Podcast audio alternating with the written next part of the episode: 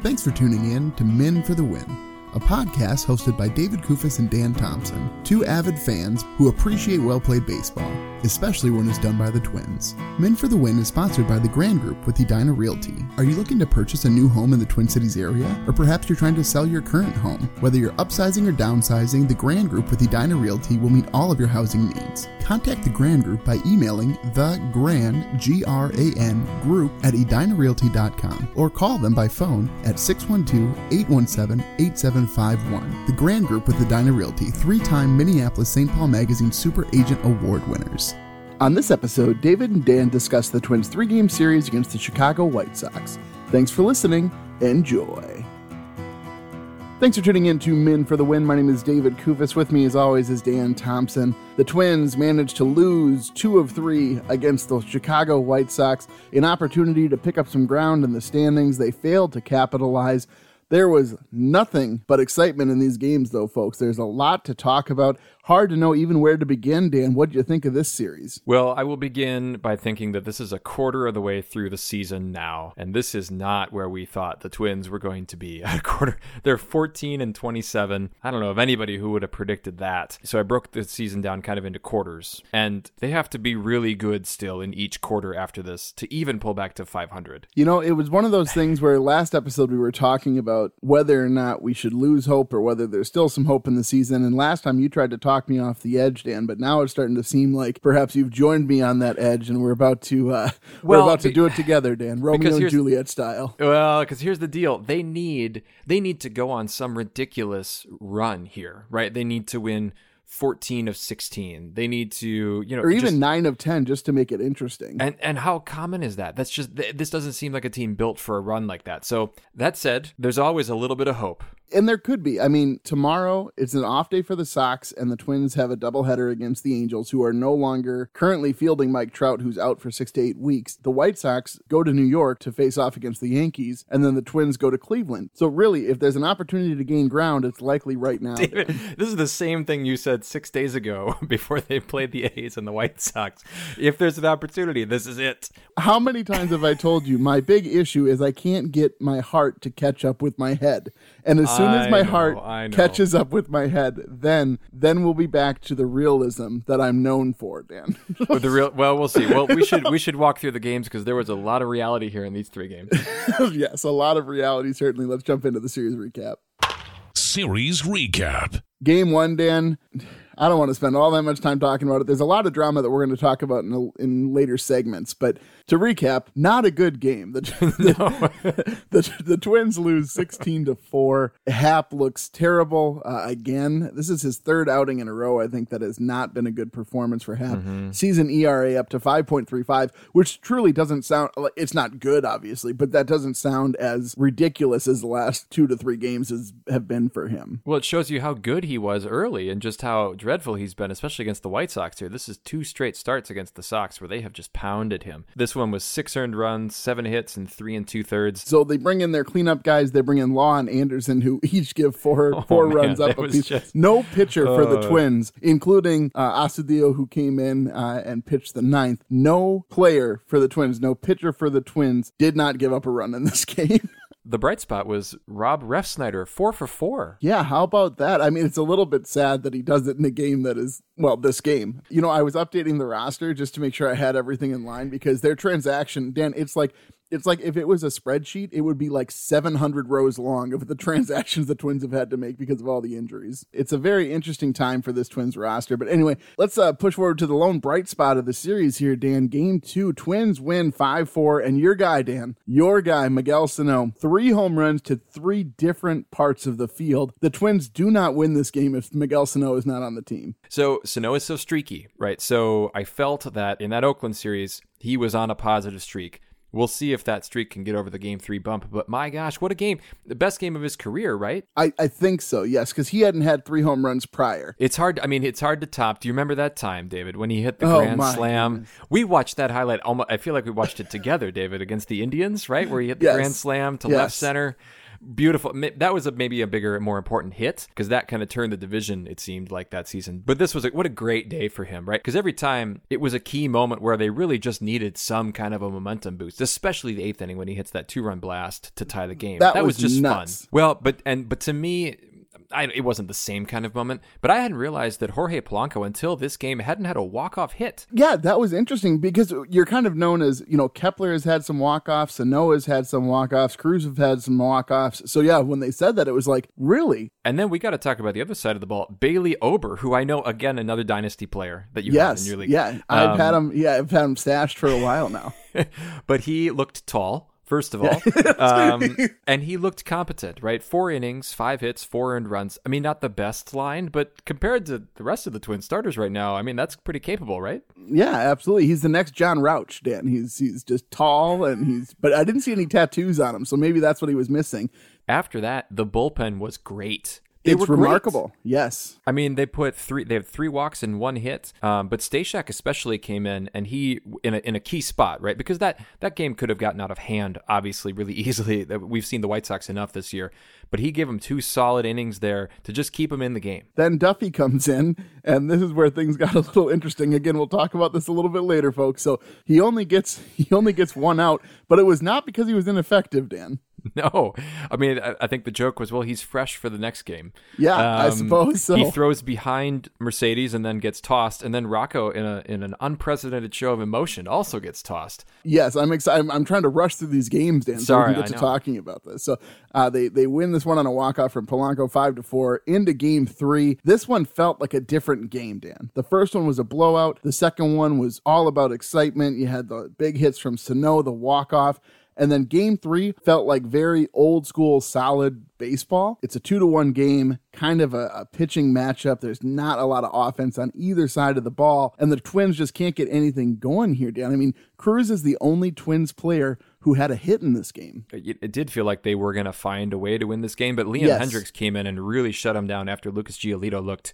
I, I don't know. In my memory, always Lucas Giolito is that. I'm sure there's games where the Twins have gotten to him, but he just had their number all game. And anytime your starter goes eight innings, it's going to be really difficult for a team to come back and win. And Hendriks, I mean, it's funny, right? Because it gave him an opportunity to bounce back from the day before. And you almost wish that they would have been able to put that doubt in his head enough that they could have pulled out a win. The Twins could have pulled it out in the bottom of the ninth on him. Well, I think we've been watching Rocco coach teams too long that we, we get nervous when a guy comes out the day after he pitched already, right? The previous day. Because I thought, oh, there's no way Hendriks is getting out of this. But he just, I mean, the Twins batters looked overmatched. It was kind of like watching that no hitter the previous night where the Mariners got no hit, right? I mean, ju- uh, this is the same. It's a two hitter, is the same. And Turn Spencer Turnbull, of all people, throws a no hitter against the Mariners. Let me So- tell you, people okay, out here on. are incensed about the Mariners right Yes. now. Just so if you're new to the show, it's important that you realize Dan Thompson's position on no hitters makes absolutely no sense.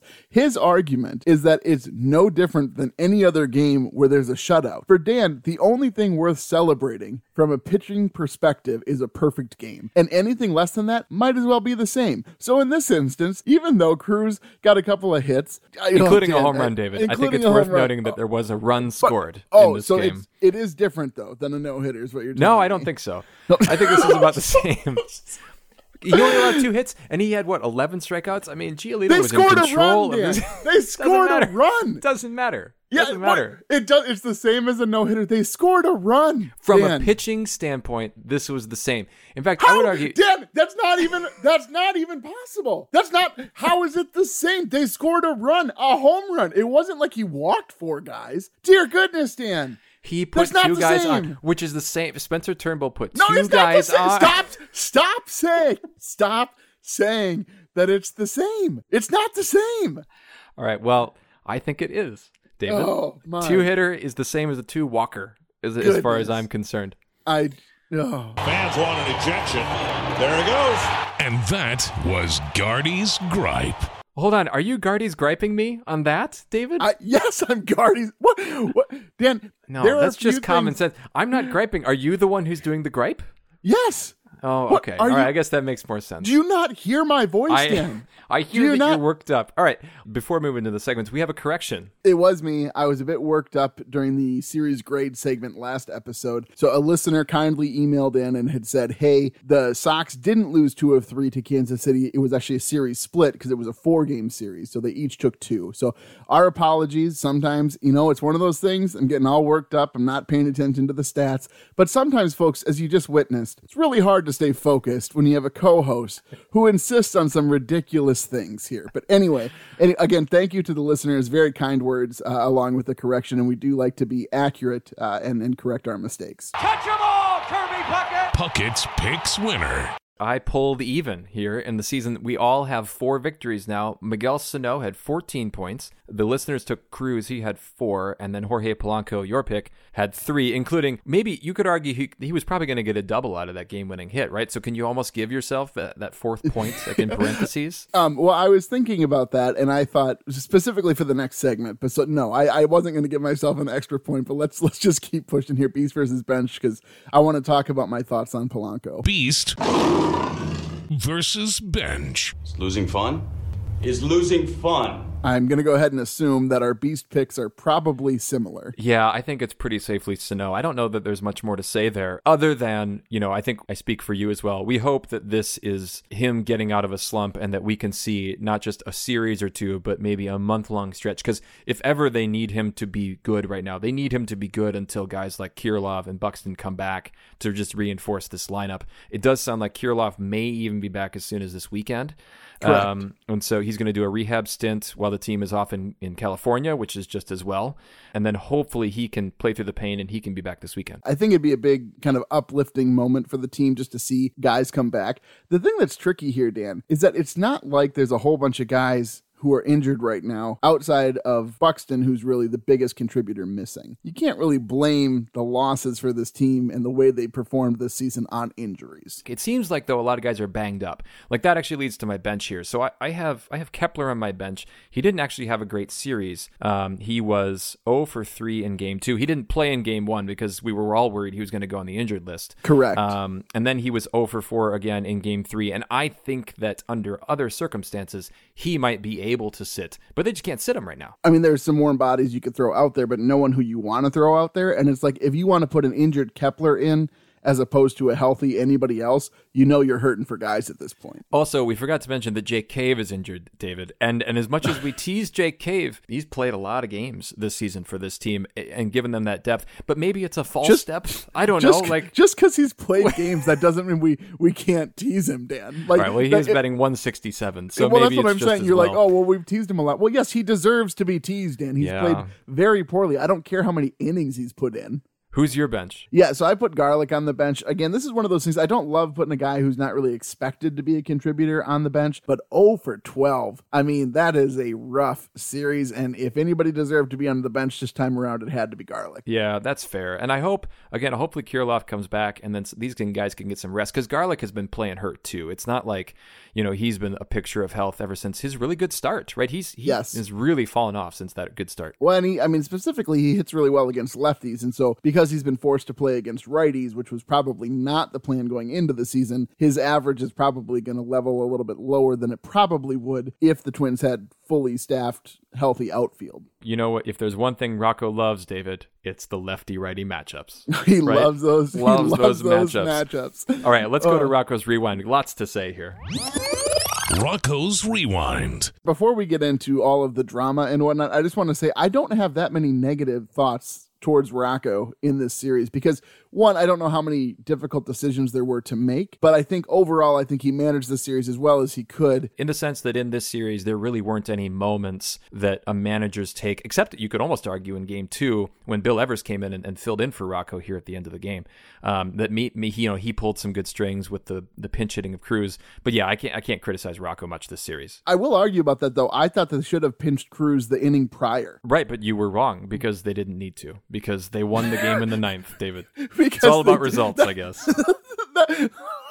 you don't think that matters Hindsight, you're like, oh yeah, well clearly they didn't need to. You're dumb. That was stupid. what are you thinking? right. What was well, that? Fair enough. We got to talk about the big moments here, and it really spans two games. It spans game one and game two. So I'll start, if I will. yeah, please just set it set it up for folks who didn't listen to it, and then we can kind of get into our thoughts. Game one, it is 15 to 4 at this point in the top of the ninth. The Twins just have to get through the inning. And so Willians Astudillo comes out as he periodically, but maybe even regularly does. And he pitched the top of the ninth. And it comes up and he's got a 3 0 count on Mercedes, the cleanup hitter for the White Sox. And Mercedes promptly hits the 3 0 pitch, which was only 47 miles an hour, deep over the fence, right? I mean, like he hammers the ball drama ensues. How about you pick it up from there? Obviously, at this point, the turtle is not happy. And really, you would think, okay, yeah, the twins aren't maybe happy about this because there's this unwritten rule, folks. And so, one unwritten rule is that if your team is up big and you have a 3 0 count as a hitter, you're supposed to take. Now, you'll remember last year, Tatis had the same issue mm-hmm, mm-hmm. where he hit a grand slam on a 3 0 count and he got chastised by his teammates for it. Specifically, Eric Hosmer like said over to the other team's bench, like, "Oh, I'll talk to him. I'll talk to him about how you don't do that." Right, right. Anyway, so the drama continues here because La Russa in his press conferences, so the manager of the White Sox, he throws Mercedes under the bus. More or less, he says that, hey, I gave him a sign to take on 3 0. I could tell that he was getting ready to jack one. And so I almost ran out of the dugout telling him to, to take this next pitch. And he goes, I hope that the Twins, you know, if they feel the need to retaliate, I get it, but hopefully this is working as an apology. And then it's super awkward because you're you're one of the best teams in the league right now. Do you really want to add clubhouse drama? I think the best thing for him to do in that moment was no comment. So the post game press conference is super weird. He makes some weird comment about how he would spank him, but he's too big and strong for him. yeah, that was like, a little bit out of place. Uh, I was just like, what is going on? And then in game two, more drama ensues. Dan, I'll let you pick it up from here. So Duffy comes in, and you know the, the White Sox are up four to two, and Duffy throws behind Mercedes you know, probably knee level, not like way far behind, right? Like, you know, almost enough where if Mercedes had just kind of leaned back a little bit, he probably would have got hit by the pitch. Well, the umpires confer and they decide to toss Duffy. And then Rocco Baldelli comes out, and I think he, he may have raised his voice above a whisper, David. It and was, that was the most upset I'd ever seen him by far. Well, and so he gets tossed after that too, and that seemed to fire the team up, or you could argue that it did, and then the Twins come back and win the game. Interesting situation, David. I don't know. What do, what do you make of it? Well, okay. So one thing about Rocco's sort of him getting tossed, it was funny because what he was talking to the ump about. So he was upset because no warnings had been issued. Sure, sure. A- and he was upset that if you're the crew chief, if you want to throw Duffy, you throw Duffy. Don't confer with other umpires prior to throwing him, which why he decided to throw him, whether he talked to the other umps or not. I don't really mind that so much. But I do understand just tossing a guy when I think it was Mercedes, it was his fourth at bat of the game. It wasn't like it was his first at bat, and it was raining. Now, likely, yes, certainly Duffy did this intentionally. I think. Oh, I don't absolutely. Think I don't yeah, think there's yeah. any question about that. You could potentially make an argument. Maybe he didn't. Maybe it really did slip out of his hand. Seems very unlikely. Yeah, but I mean these are the, professional pitchers here. Here's here's the main question, Stan. One, do you have a problem with a guy swinging 3-0 when they're up big? Two, what do you think La Russa should do with a player who ignores a sign, supposedly? Supposedly, because yeah, I'm not sure. And then I should be writing these down. There's a third question, David. Um, well, and oh my gosh! All right. And then my my third question is: Do you think Duffy did this on his own accord, or do you think the twin staff told him to do so? Okay. Well, see now questions two and three are kind of related, right? Because they're really about you're supposed to listen to your manager. You're supposed to listen to your manager at work. You're supposed to listen to your manager in baseball. Whatever it is, you're supposed to do what you're told, right? So. Correct so if so, La Russa said this um, after the game. He said, "I took several steps from the dugout onto the field, yelling, take, take, take.' I know the Twins knew that I was upset. Third base coach Joe McEwing had given the take sign. Mercedes was locked in and thinking, I've got to go, I've, I've got to get him, I've got to get him. But he missed the 3 0 take sign with that kind of lead. That's just sportsmanship and respect for the game and respect for your opponent. He made a mistake. I don't much care about the respect for the game in that moment, right? So in, in some sense, I disagree with La Russa's reasoning for, for even giving him the take sign, but I disagree with Mercedes when he probably should have seen the sign and then ignored it. Does that make sense? Yeah, I mean, I've had trouble sort of sort of putting my thoughts to paper because my thought is one, Mercedes certainly should have respected the the sign as you had just said. Two, The count, I don't care about the count. I don't care if it was 0-0 or 0-1 or, you know, whatever, 3-1, whatever the case may be. If he's going to try and hit a home run, he can try and hit a home run. I get that they're up big. I don't really, yeah, the whole respect for the game thing. I'm with you here. I don't really agree with guys are there to play baseball. You can let them play baseball. It's a position player on the mound. I guess to me though, it's kind of like who cares? Mm-hmm. like like my thinking is that congratulations you hit a home run off a position player who threw the ball under 50 miles an hour. The argument could be made that oh well he's on his rookie deal he's thinking about his arbitration future and one more home run's really going to help him out. I doubt it. And the thing is okay so let's say there's an unwritten rule that you're supposed to not swing 3-0 in a big situation you know like that well, this is a divisional matchup. You're going to see this team a lot. Do you want to give them any reason to get amped up? Right? I think that's yeah. really the, the, bigger argument. To me, it's not about an unwritten rule. It's just like, is this the wise course of action? So let's not let's not call it respecting the game or respecting the opponents. Let's say, is this smart for your team to do? I don't think it's smart for him to do, but at the same time, the Twins are trotting out a position player. So it is what it is. I just I don't have an issue with it, but I, I do find it odd that La Russa is kind of talking out of both sides of his mouth here. He says in a later quote, quoting Mercedes, he says, I heard he said something like, I play my game. La Russa said, No, he doesn't. He plays the game of Major League Baseball, respects the game, respects the opponents, and he's got to respect the signs. When he gets the take sign, he takes. And those are two different things to me. Yes. Right? Respecting the game is not the same as respecting the signs. I don't love to do the like comparing sports analogies or whatnot, but I do think think about like an NBA game where one team is up 20 points and there's, you know, 10 seconds left on the clock. Like the team that's up is just going to dribble out the ball, right? They're not going to sure, launch a totally. three. Like at every like level not, of basketball, right? I mean, that's yes, not just in the pros. That is legitimately the equivalent to what's happening here. Sure. And it'd be it'd be one thing if it was an actual pitcher on the mound too. It's one of those things I don't mind that he hit the home run. It's just one of those things it's like it's like if you're playing a kid and you're up by a million points in whatever you're doing, you don't keep scoring on him because you can. Because it's almost more embarrassing if the guy couldn't hit a home run, right? The, the way though that that breaks down is that these are all professional. It's not like you know, it's it's not like we're playing a kid, right? Because we are playing. I agree in that uh, sense. Yes, I I do think it's bad sportsmanship. Whether that impacts the game. I I don't I don't want to make it that absolute or grand. That's an awfully grand comparison, and it makes baseball seem pretty holy when it's not holy. Like this is a game. Had he just hit a single or a double, Mm-hmm. Would that have been on a 3-0 count or not on a 3-0 count? That's not a problem then. I mean, that's what I just yeah, think. the, the, the standard doesn't make a ton of sense to me. Either let them play as hard as they're going to play, or tell them that hey, we're just going to be done after eight innings because the Twins are terrible. And that's the thing; they're still playing the baseball game, right? There yes. is still time left. The Twins are probably not going to come back. But at the same time, where do you draw that line? You you know, at some point you you say, well, we're only up seven runs. Like Tatis's situation for the Padres, they weren't up by eleven. I don't think. No, I think they no. were up by much less than that. So I think it was four or five. It wasn't yeah, like crazy. So like, well, yeah. that sounds like a deficit the team could make up. Eleven, probably not. I say you play it out. I think you just say, go have fun. You know, let's yeah. let's have fun for an inning. Let's see what happens. If you hit a home run, let's not everybody take themselves so seriously. I don't really care. It shouldn't have been the drama that it was. Again, I guess congrats to you for hitting a home run. I don't mind that you did it. It just like to me, it's just like okay, I get. I guess that's fine. Well, let's. I think can we move on? Yeah, let's let's go on uh, Minnesota moment here. Minnesota moment. If you have a different one besides Sano's three home runs, I'll be surprised. Well, I, I, was gonna, and then I saw what you wrote. I figured, I mean, Sano's home runs, yes, that's it. But I'm gonna say Bailey Ober's first career start. This kind of surprised us. I didn't know that he was gonna be starting anytime other than two hours before the game. It felt. I don't like. think he did either. Um, but good for him. I mean, I I wonder if he could actually stick around because here's the thing: we haven't really had a Twins player come through the ranks and join the rotation in a while. No, we've had people who have attempted. Dobnak is probably the the last one to do so. And, and, look, he's he hasn't obviously succeeded in his attempt. So so is Ober the one who who will play and maybe make a few more starts and maybe even land in the rotation eventually? I mean, he could be. Thorpe is getting the start against the Angels tomorrow, and still not. Oh, Dobnak. great! That'll be fun. The next yeah. Lewis Thorpe experiment.